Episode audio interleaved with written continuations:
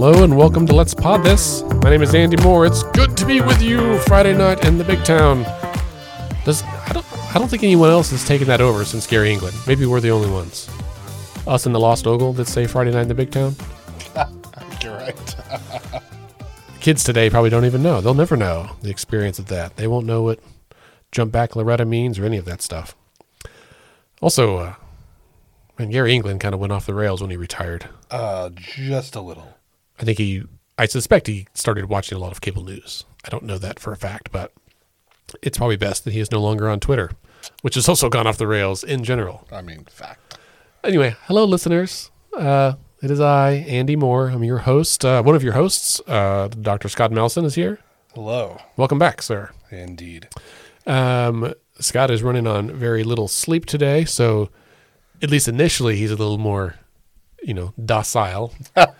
We'll see. But I assume, but as we get into this conversation, you will awaken. Yeah. Uh, I, I, I have no sleep and you have a glass of whiskey, so we'll see where this goes. What could go wrong? This is like, I think this is the beginning of the Fellowship of the Ring. That's how it really started. um, well, uh, listeners, as you know, we said last week, thanks, I, thanks for the feedback. I got a surprising amount of feedback on last week's episode or earlier this week's episode, the short one that was just me. Um, so thank you to, uh, you know, friends, family, agency heads, everyone who reached out and was like, hey, I needed that. Um, uh, life is hard. So if that's the kind of content that you want more of, uh, let us know and we'll be happy to do some more of that. Um, but this week we want to finally kind of recap, I, I mean, not kind of, we want to recap the twenty twenty-three legislative session with an asterisk that like special session is not yet over, right? I think he has until Monday. Well, no, technically special session, they don't, they gavel to the call of the chair or like June thirtieth, right? Yeah, yeah. But like the House is going to come back, but the oh, Senate's, yeah. but the Senate's not going to come back. Well, I thought House was on Monday and Senate was on Wednesday. Oh, I saw. So I saw House was coming back, but the Senate wasn't. The so Senate's coming back Wednesday. I think I so. thought they weren't coming back at all. I, I think so. I have to go back and and recheck gotcha. uh, Twitter. Gotcha. But anyway, yeah, gotcha. Next week they'll be in session. I think minimal. Like this we is just we were done. Yeah, we thought it was over. It's never quite over. I mean, it's never quite that's over. A fucking fact. But uh, quite the, before we before we get there's a big piece of news. Yeah, today. yeah, we should talk about the news of the day. In fact, uh, I've probably got some kind of a nice, nice. This just in, right? This is uh, it's not breaking anymore. It was breaking a couple hours ago. But uh, uh, President Trump, former President Trump, has been indicted again. So he's previously been indicted for uh, the Stormy Daniels, the the quote unquote hush money case uh, uh, related to his uh, paying paying Stormy Daniels to, to keep their um, their relations uh, secret secret while he was running for president. Um, um, so that was but but this is uh, this is new today.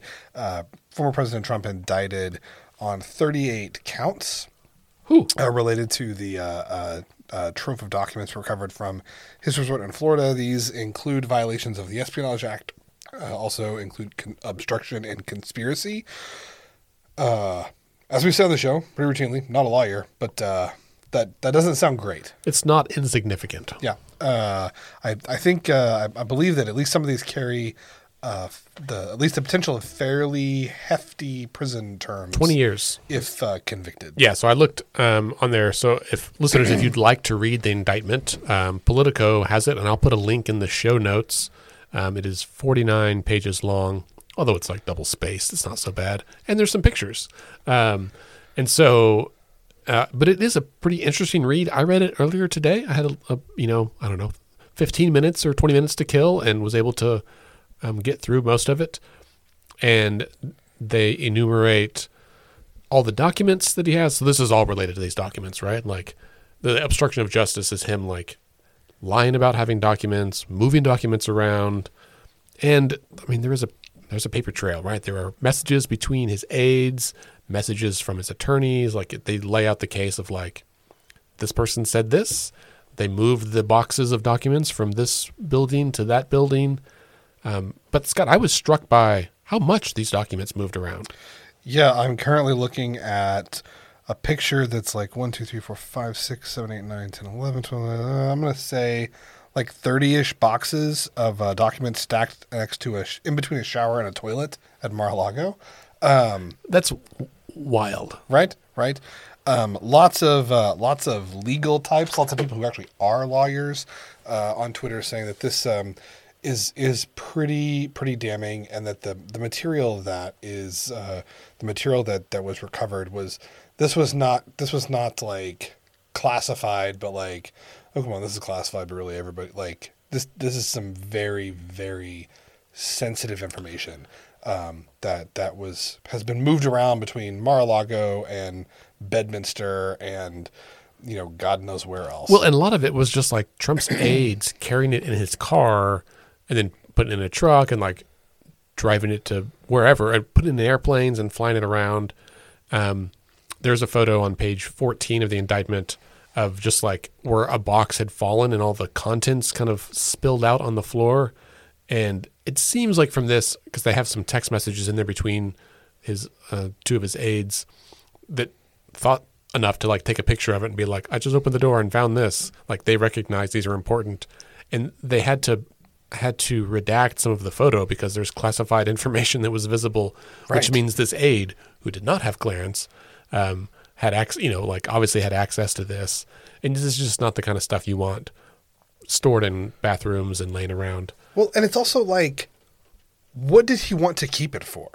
Right? Like, this is the thing. And I, I have not read the entirety, in, entirety of the indictment, so I don't know if they I don't know if they speculate on that or not. But, like, why, like, like why, one, why would you take these things? And why would you, like, keep them with you all the time? Like, unless you have some plan for them? Or was this just to make him, was this just to make him feel like he's still president? Like, yeah. what was the, what is the reason for, like, nuclear secrets and like a potential, you know, attack plans for an attack on Iran? Like, why, why do you have the, why do you have this shit stacked in your bathroom? Right. Well, so there's a, this part was kind of shared earlier this week, but the conversation he had where he was showing the invasion plans for Iran, he was showing to some people and he's like, well, this is what, this is the military thing. This is what they did, not me. They did it, not me. They did it, not me. Like, look, this would, this would uh, exonerate me. Like this, you know, look, look, they did this, not me. I can't even really show you. It's secret. Like, so don't get too close. But it's like someone else prepared that, but who instructed them to do so? And regardless, you're not allowed to show anybody. And he was showing it to people who did not have clearance. And that is a, that is a violation. Um, beginning on page twenty-eight, it goes through all of the documents and um, kind of lists what they were. Um, so like the date of the, I guess, no, maybe this is all the counts. Um, uh, well, it's thirty-one of these. So it's like a bunch of documents and it has like the date that it happened, the classification of the document, and a document description. And this part was real interesting. And you and I haven't talked about this yet. So um, some of them will say, uh, you know, January twentieth, of twenty twenty-one to August eighth of twenty twenty-two, which is essentially from when he left office to when the F B I came and got the documents, right? And it says top secret slash S I slash no foreign slash special handling, right? So those are all, it's a top secret document, which is the highest level. And then I forget what S I stands for. Do you remember? I I, um... I, remember, I remember us researching this and, uh, previously. Um, but there's all these like different things. For example, some of them say F V E Y or something, which is the Five Eyes National Security Alliance, which is like the U S, the U K, New Zealand, Australia, and Canada, I think. So like those five companies mm-hmm. share information. Countries. Countries. And uh, so that's all interesting. But there's several that say, for example, item number five, top secret slash redacted slash redacted slash Orcon slash no foreign. Document dated June twenty twenty concerning nuclear capabilities of a foreign country. Like, Jesus. And there's several. I'm like, oh, there are security clearances that it's all top secret stuff that are concerning military attacks, nuclear capabilities, that kind of thing, where the classification of the document is so classified right. that we can't know. Because there, well, there's like code word clearance and shit, right? We're right. like... Right. And it's probably, maybe that's the, it's a code word and they just don't want to tell us what it is. Right. Um, but I was like, oh, this is like, I can imagine there's just not a lot of these documents floating around. Anybody want to ask Mark Wayne what he thinks about it? Mm, I do not. That would be very interesting, though. Kevin Hearn. Oh, did I read that Mark Meadows, his former, that's Trump's former chief of staff, right? Yes. Isn't uh, he gonna? So there's reporting. Uh, I think I want to say Trump's. I'm not sure if it's Meadows' team or Trump's team. There was reporting in The Independent that Trent Grimm. Uh, no, it was not Trent Grimm. uh, there was re- there was reporting at the uh, in the in the uh, in the Independent that um, that uh, Mark Meadows, former chief of staff. Um, pled pled guilty to some lesser counts um, related to this probe in exchange for some degree of immunity. Mark Meadows has some connection to Oklahoma, doesn't he? Uh, he and he and uh, Jay Kevin are he and he and Jay Kevin are tight, close with Governor Stitt. Mm-hmm. Did he? Is he from here? No, he's from Carolina, North Carolina. Does anyone refer to South Carolina as just Carolina? I. I I don't think so. Does anyone refer to I refer to either of the Dakotas as Dakota? I, I don't know anyone from Dakota. I don't. fair, fair point. I've I have been to both Dakotas. My brother-in-law went to school at University of North Dakota for a year. Why? um, uh, because he was planning on becoming a pilot, and they have the premier aviation program in the country, particularly if you're interested in piloting helicopters. Really? Correct. In North Dakota. Yeah. It's flat, man. Yeah, but so is Oklahoma. Not a lot of trees. Yeah, well, so we have like the second best one. Oh, I mean, I guess we do have the, we, we couldn't have the school and the F A A program, right? We we also have we also we also have a really good one, but uh, the U N D program specifically for helicopters is like uh, is is like top notch. Fascinating. Uh, was it in Bismarck? I uh, maybe, don't know. Maybe. There are cities there. It's a place where it's flat and cold. I know that. Didn't Nate Silver make an argument that we should merge the Dakotas? Yes, yes. One of many contrarian uh, uh, arguments that Nate has put out there. Yeah. Well, um, regardless of more, what, more what state come. You're from, yeah, more to come. This will be interesting.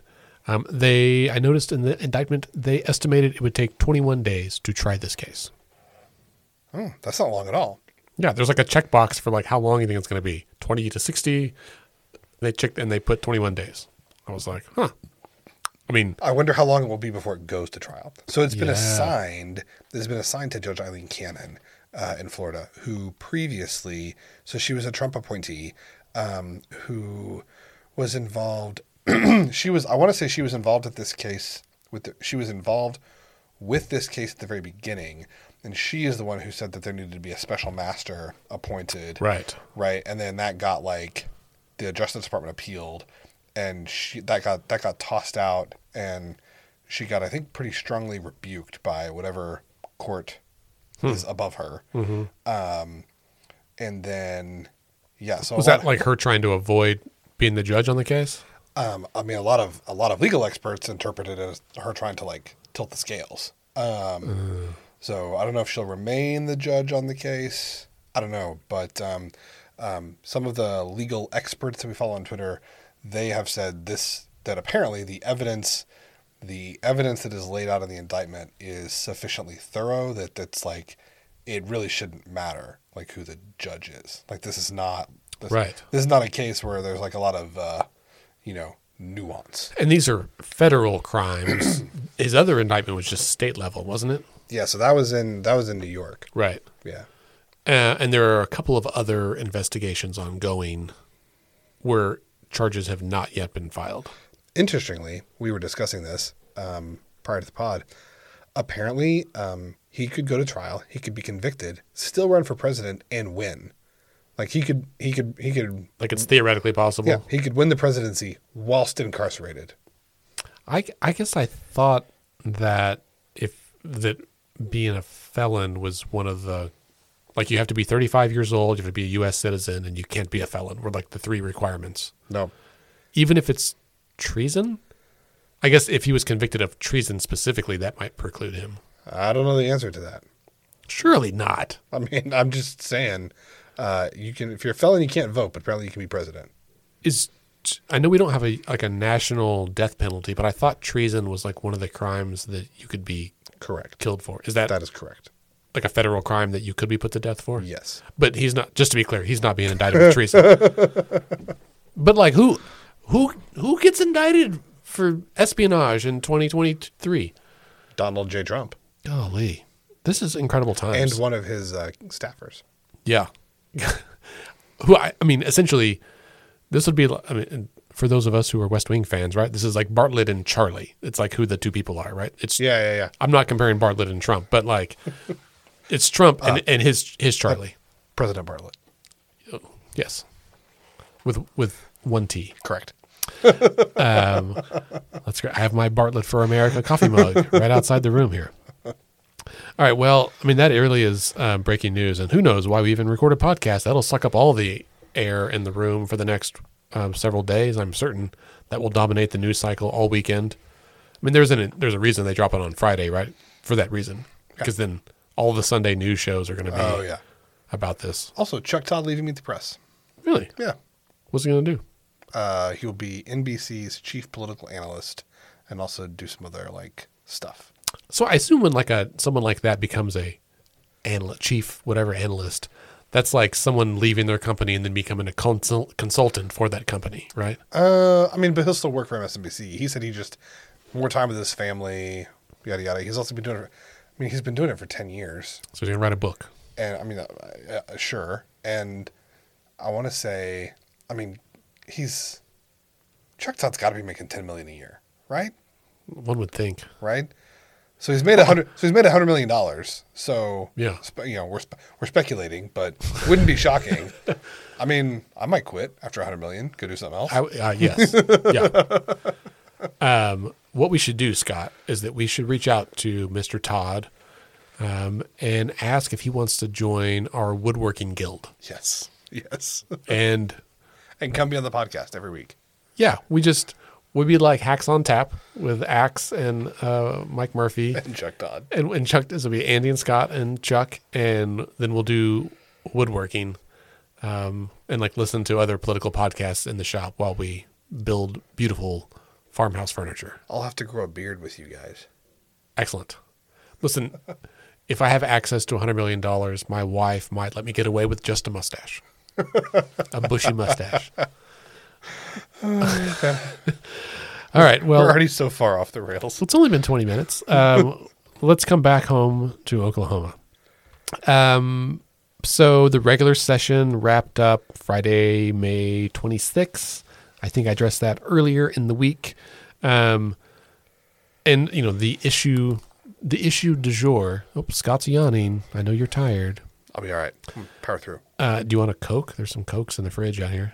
I'm good. Okay. But thank you. Um, I can slap you in the face also. somebody somebody should. Somebody should. Um, I don't have a slap sound effect. Uh, that'd be a good one. Anyway, um, the big issue, of course, this year in session was education, right? In various forms, but that was really the big thing. There were, of course, early in session, all these attacks on transgender youth in particular. Um, and I guess we had that in lieu of bills about abortion and guns. Um, although I expect that we will see at least one of those issues come back up soon. Um, you know, the the House uh, of, of Representatives here was rocked twice by incidents involving members and law enforcement, right? Um, Representative Martinez and his D U I and... It's his second D U I, right? Yeah, his second. And then there was another representative that also had his second or third D U I. Um, uh, Representative O'Donnell was charged. Those charges have been dropped. It's there has been some legal scandal in the House, but once that happened, it really got quiet. From the Law and Order party too, right? Yeah. Yeah, it really got quiet. Um, you know, ultimately, I guess lawmakers and Governor Stitt negotiated agreements that paved the way for major increases in teacher pay and common ed funding for an overall state budget that will take effect at the beginning of next month. Um, that, as you see the headlines, is the largest budget in state history, which is true. But we also have more people living here than ever in state history. And inflation. And inflation. And, and, and, and, and. And a bunch of one-time funding that was due to the pandemic and all of this stuff. So yeah. like, I feel like they're like, oh, it's the most money ever. It means next year we should cap it. And it's like, well, but Oklahoma is one of the few states that is still growing in population, especially in the metro areas. And like, when you have more people, you have to spend more money because it's like a per capita thing. Right. Well, and there's somebody has a resolution to do that, right? Like, didn't yeah. somebody introduced a uh, yeah. uh, an H J R to to to cap it or cap growth like one percent or something? Yeah, so that they can only it would right now they can they can only appropriate ninety five percent of the previous year's estimates, mm-hmm. and this would lower that to ninety percent. That's right. That's right. Yeah. And then there was another provision that I forget, but. Yeah. So, I mean, that's not unexpected. And again, just because something's filed doesn't mean it's going to go anywhere, especially right now where they are all eager to get out of that building and um, start raising money for their campaigns for next year. Indeed, indeed. Um, Stitt never signed the budget, right? He uh, let the budget take effect. That's right. He let the budget take effect with, and didn't actually sign it. Um, the governor uh, has some, I think, significant disagreements with the budget, mostly because it didn't cut taxes. Um, right. Um, so, and he uh, is threatened, and I feel like I keep hearing rumors that he wants to call them back for special session specifically about those tax cuts. Um, which, I mean, he could do. They could also gavel in, gavel out, and go home. Right. Um, which is, I suspect, what they would do. Uh-huh. The Senate has shown no appetite for tax cuts. Um, the House was pushing for tax cuts. McCall was pushing for tax cuts. I assume this is because he wants to run on having cut taxes when he runs for governor. Um, well, I, I think, I mean, I think they'll do it. They'll just wait and do it next year when it's closer to the election. Like, don't save your bullets, right? Like, I mean, I mean, maybe, but you still have to get the Senate to agree to it, right? And that's the yeah, Senator, but, Senator Thompson. Senator Thompson has not been uh, really open to discussing tax cuts at all this year or last year. Yeah, but here's the here's the mailer, right? So let's say it's April of twenty twenty-four. It's a year from now.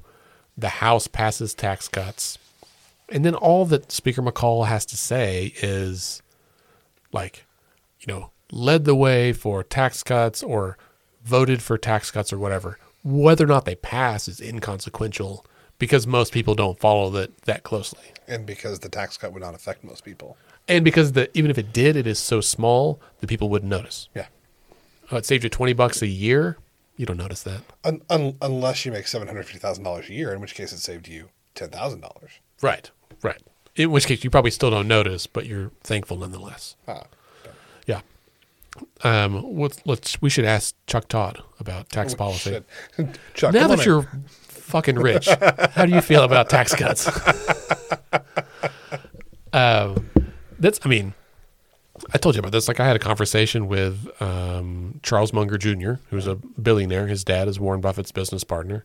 Um, and he's a somewhat active in the democracy reform movement. And I had a chance to hang out with him and ask him some of these questions about how he feels about tax policy, how he how he feels about reducing the role of money in politics, and um, I mean he's a he's like a, a physicist and very mathematically minded, and he had some very pragmatic advice where he was just like, uh, it's not great, but more importantly, like people should own it. Like we shouldn't have mechanisms for people to hide. Mm-hmm. If you've got money and you're going to spend it, you should own it. Yeah, put your name on the billboard. Sure.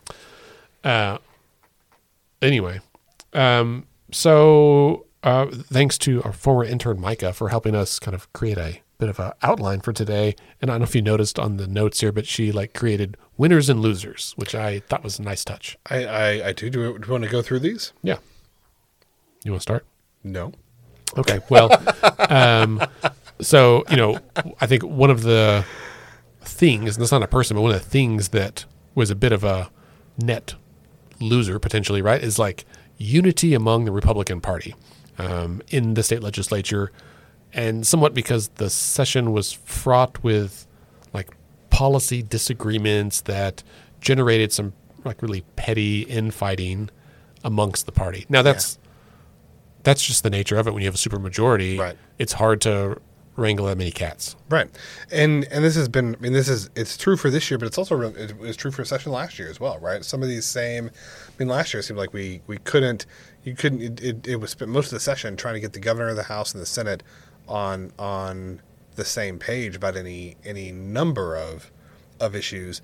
Um, I, I I feel like it's, I don't want to say it's come to a, I don't want to say it's come to a head, but I feel like the animosity was even more out in the open this mm-hmm. year, right? Yeah, like yeah.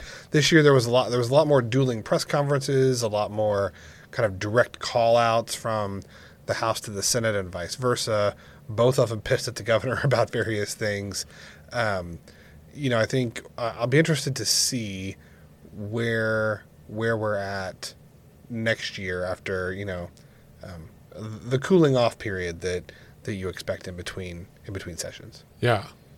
Um, yeah. It, it'd be interesting to see how this plays out. You know, I, I, sub, you, anyone can subscribe. I subscribe to the legislature's like email updates. So I get all the press releases, and I feel like there was an increase in press releases from a few of the members. Not everybody sends out stuff. Thank God.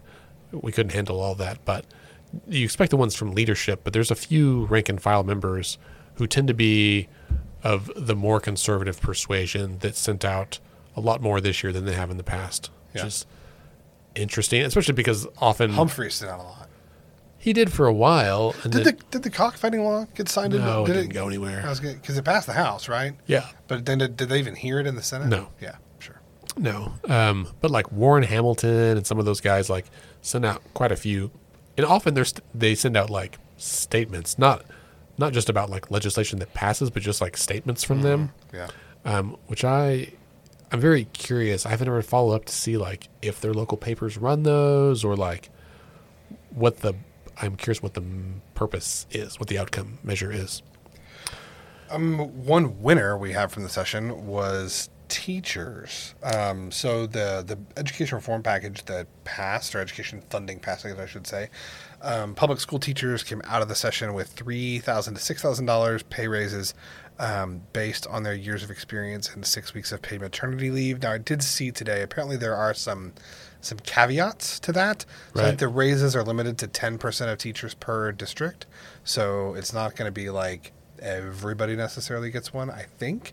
Yeah. And then there's like a really big hiring bonus, but I guess that's limited to like special ed teachers. So like the fifty thousand dollars? Yeah. yeah. Yeah. And and one of the former State Department of Education employees who is now suing the State Department um, has voiced concerns that that would run afoul of statute because mm-hmm. I think the actual like the law or maybe it's the administrative rules, but it like caps bonuses at fifty percent of a person's income. Mm-hmm. And so there was some question that yet to be determined if, I mean, obviously fifty, they're not getting paid a hundred thousand dollars. And so fifty thousand dollars would be more than half of their salary. And thus is it even possible? Yeah. Yeah. So, I'd be curious to see. So in gen- in general though, teachers I think come out of this session better than when they winning. Yeah, no, I think it's been a real mixed bag for the education community, and we should have someone um, or someones from the education world on the podcast in a um, soon episode. Um, and big, big news this week in the education world because the state virtual charter board uh, uh, approved approved the application for the first the first s- state funded or publicly funded religious charter school right. in America. Um, Attorney General Drummond has called this uh, blatantly unconstitutional. It turns out the vote may be null and void because the person that cast the deciding vote may not have been actually eligible to vote during the meeting. So there's a lot of there's going to be a lot of uh, legal a lot of legal proceedings. Um, uh, another piece of drama that Emily Lang put out on Twitter was that I guess um, there there may be a question whether or not these folks are actually entitled to a state-funded defense because the Attorney General gave them an opinion prior to the vote that this right. that this is unconstitutional. This right. is not something that they're legally allowed to do. They did it anyway, so they yeah. may not be entitled to um, a, a state-funded defense. So this could be a personally expensive decision. There was an op-ed in the New York Times today uh, talking about this decision and how from from a conservative commentator um, saying that this is this is a mistake um, to. to give give the church, give any church, uh, the power of the state. That's fascinating. Yeah. David French. Yeah, I saw. I think I saw that, and I was like, wait a second, is this about Oklahoma? It is. Um, in the New York Times from a conservative. That's Today. a big deal. Yeah. Um, I'm sure that will be talked about here locally on our news programs this weekend. Um, we'll have to talk about that one too. Do you watch like Flashpoint or that stuff on the weekends? Variably. Yeah. Yeah. What about C B S Sunday Morning? No. It's always so happy. Um, although I just follow them on Instagram and I get most of the content I need. I forget how many commercials are on television. So many. Like I, I mean, you know, we watch, you know, Ted Lasso and stuff on streaming, right? Which has no commercials. But then, like, when you watch anything, it's, I don't, was it this much before? And you can't, a lot of them, you can't fast forward through the commercials. Even if you pause, right? Uh-huh. Or even if you record, the streaming services have now made it so that, like, uh, you can't skip. You can't. You can't skip the commercials, which I think is B S. That's the whole reason I pay for streaming services. Oh, so like if you have Hulu with ads yes, or something, yeah, yes, it is. I mean, it's just to drive you to the higher tier, right? It's wild. It's wild.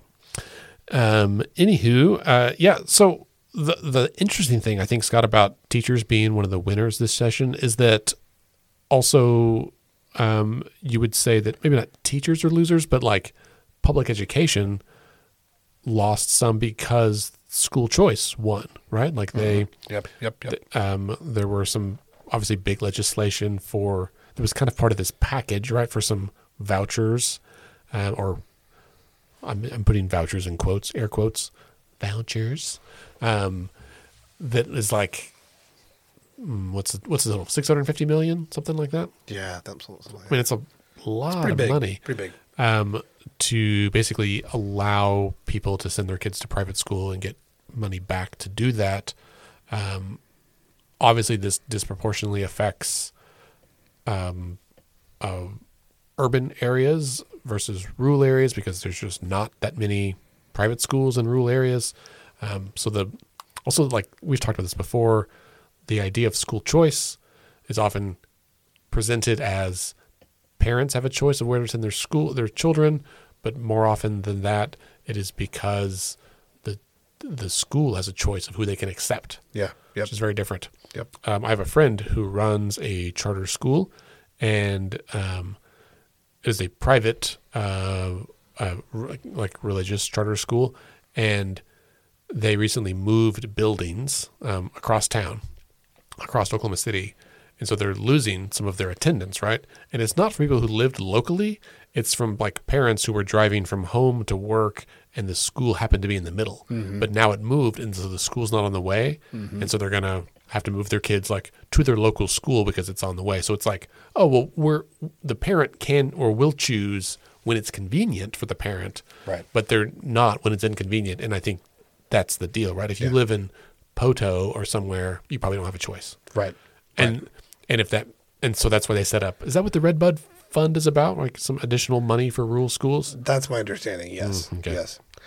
You know, related, outside of the issue of school choice, um, State Superintendent Ryan Walters is uh, I, I would say he came he comes out looking like a loser, right? Out of this session, got raked over oh, the coals. Yeah. Raked over the coals a couple of times.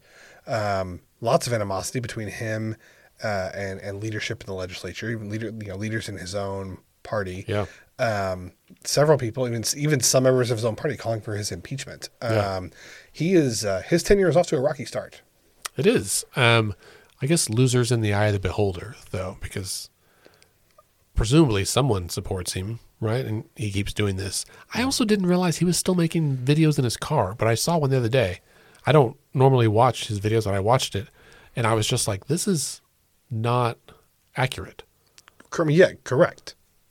I just, I mean, I really hadn't watched maybe one or two of his videos ever. Yeah. And so I just decided to watch this. I was in my car also, actually sitting at a, um, waiting to pick up my kid. And I was like, whoa, like it was just so egregiously wrong. Yeah. But like in a bizarre way, like turns was, out our schools are not full of pornography. Yeah. It was really, I mean, I'm used to hearing people talk in talking points. I've been guilty of using them myself when I'm sure. working on stuff, but like because they work and because they effectively communicate a certain perspective or point. Mm-hmm. And his was just like, it was like talking point adjacent. It was like a talking point, like had, you know, in Multiplicity, how like every a time they, point that's lost its way. Yeah. I mean, you know, like Multiplicity, every time Michael Keaton's character, like it's, gets uh, duplicated. He like yeah. gets a little weirder. Yeah. And this is like a talking point that has gone through a couple of iterations there. And I was like, oh, that's not, That's funny. Like, if this works, then we as society are way farther gone than I think we are, or he's lost his way. And I feel like that's what it is. I guess we'll find out. Um, it's pretty, yeah, it's, that's been a good summary. I will note, you know, one of the press releases, as we mentioned those earlier, that um, gets sent out at kind of the end of session. Uh, Pro Tem Greg Treat sent out one that was actually fairly comprehensive and was like helpful. It was like pretty long and a bunch of bullet points, and I will even link to it in the show notes because, you know, obviously this is them celebrating their wins, um, some of which may not align with uh, our values or your values, but um, you know, they have headlines like education package is first, tax reform, um, oh, the college athlete name, image, and likeness. That that is a win. That's a win for Oklahoma. Which they had to come back, and that was a veto. Yep. That was part of his tantrum twenty, wasn't it? Yes. Did he? Did they override the tribal regalia? Yes. Vetoes? Good. And O E T A. Good. Yeah. Yeah. They, I think they overrode almost all of them. Good. And that was, I used the term um, tantrum twenty because that's the insider term that they were using the Capitol. I mean, even on the floor, they were like, "This is part of his like tantrum twenty." Ap- apropos. Um, which I think highlights what you just said about the uh, strained relations between the legislature and the governor. That was pretty interesting. Um. Yeah, so I think that's um, a pretty decent recap. Obviously, there's a lot more to it, but I think we should highlight that, you know, there were some um, bad bills that didn't make it through, some of the attacks on the initial petition process. There was a bill kind of aimed at clamping down on how many ballots a notary can notarize, just making voting more difficult. All that stuff kind of faded away, and it really, we got left with education policy and money related to that was like the main thrust. Yeah. Um, we do need to mention some of the bills targeting tran- transgendered persons that did make it through yeah, that are yeah. very, very harmful to a, a community that's already faces a lot of uh, marginalization. Um, you know, some of those, uh, you know, the, the Attorney General has said that pending litigation, um, there are aspects of those that will, that will not be enforced. There's a non-enforcement agreement in place right, right. now. Um, so we'll see what, what happens with those from a litigation standpoint. But certainly um, a lot of harm done to some very vulnerable Oklahomans in, in, in that sphere. Yeah, and it makes me – I think about this a lot now. Um, I think it was when we had Adam Soltani on the program talking about his experience, like as a Muslim in Oklahoma, and and how – we don't see anti-Muslim bills like we did in mm-hmm. twenty sixteen, twenty seventeen, mm-hmm. you know, just five years ago. That's because John Bennett's not in the legislature anymore. Yeah. I mean, maybe it's true. Maybe he was the one. He wasn't the only one. He wasn't, but, he wasn't the only one, but he was the most prominent. But now we do see these attacks on transgender folks, right? Mm-hmm. And and I think Adam's point was they are someone is always attacking the groups of Oklahomans, the groups of Americans who are perceived to be weaker, mm-hmm. right? Yeah. That they are, for some reason, threatened by, for even nonsense reasons. And and I think an argument that Adam makes to members of his community is just because they're not attacking Muslims doesn't mean they won't come back. Yeah. And it doesn't mean that they've stopped attacking people. Like mm-hmm. our friends and neighbors mm-hmm. are still being not just marginalized, but mm-hmm. like outright attacked, mm-hmm. trying to be erased, trying to like be denied that they exist. There's pretty egregious efforts there. And I think about that a lot. I mean, you think back through history, not just the last five years, but the last fifty, sixty, eighty, one hundred years, two hundred years, whatever. And you can see over and over again, there's this like in-group versus out-group battle that's happening. And that's really concerning, right? And so I think, you know, to my episode earlier this week about existential exhaustion, Um, there's a lot going on f- for me as a middle-class white guy. I can't, uh, I really cannot imagine what it's like to be a member of this, of any one of these like very marginalized mm-hmm. communities who are under direct threat mm-hmm. in that kind of way. Yeah, same. Well said. Thank you. Well, uh, Scott, is there anything else that you want to touch on before we wrap up for this week? I think that'll do it for now. That'll do it for to now. Um, listeners, um, a quick reminder before I turn on the music. Um, later this month, actually, I'll turn on music now. Later this month, June twenty-sixth and twenty-seventh, is CivicsCon. Go to civics con dot com. Get your tickets. They're only ten bucks. It's going to be really great. Uh, we have a whole list of really great speakers and great topics. Um, I'll have it all posted on the website over the weekend. So hopefully by the time you listen to this, it will be up there, uh, and you should really go check it out. A J Griffin, um, uh, Chris Canaday, um, um, Lori Walkie, Shannon Flack, Ellen Pogmiller. Um, I can't, I'm just trying to name people, but there's so many. I think J B is going to be there. Um, we're going to have, I don't know, roughly two dozen breakout sessions about topics from education, organizing your community, organizing the Latino community, organizing the L G B T community, advocacy, running for office, anything that you're interested in, we've probably got it. It's going to be a really great time. I'm super stoked, uh, and hope you can join us. June twenty-sixth, twenty-seventh, civics con dot com, Rose State College. Go get your tickets. Scott, thanks for being here. Always. Listeners, thanks for being here. Have a good weekend. Uh, stay cool in the heat. And uh, remember that decisions are made by those who show up. See you later.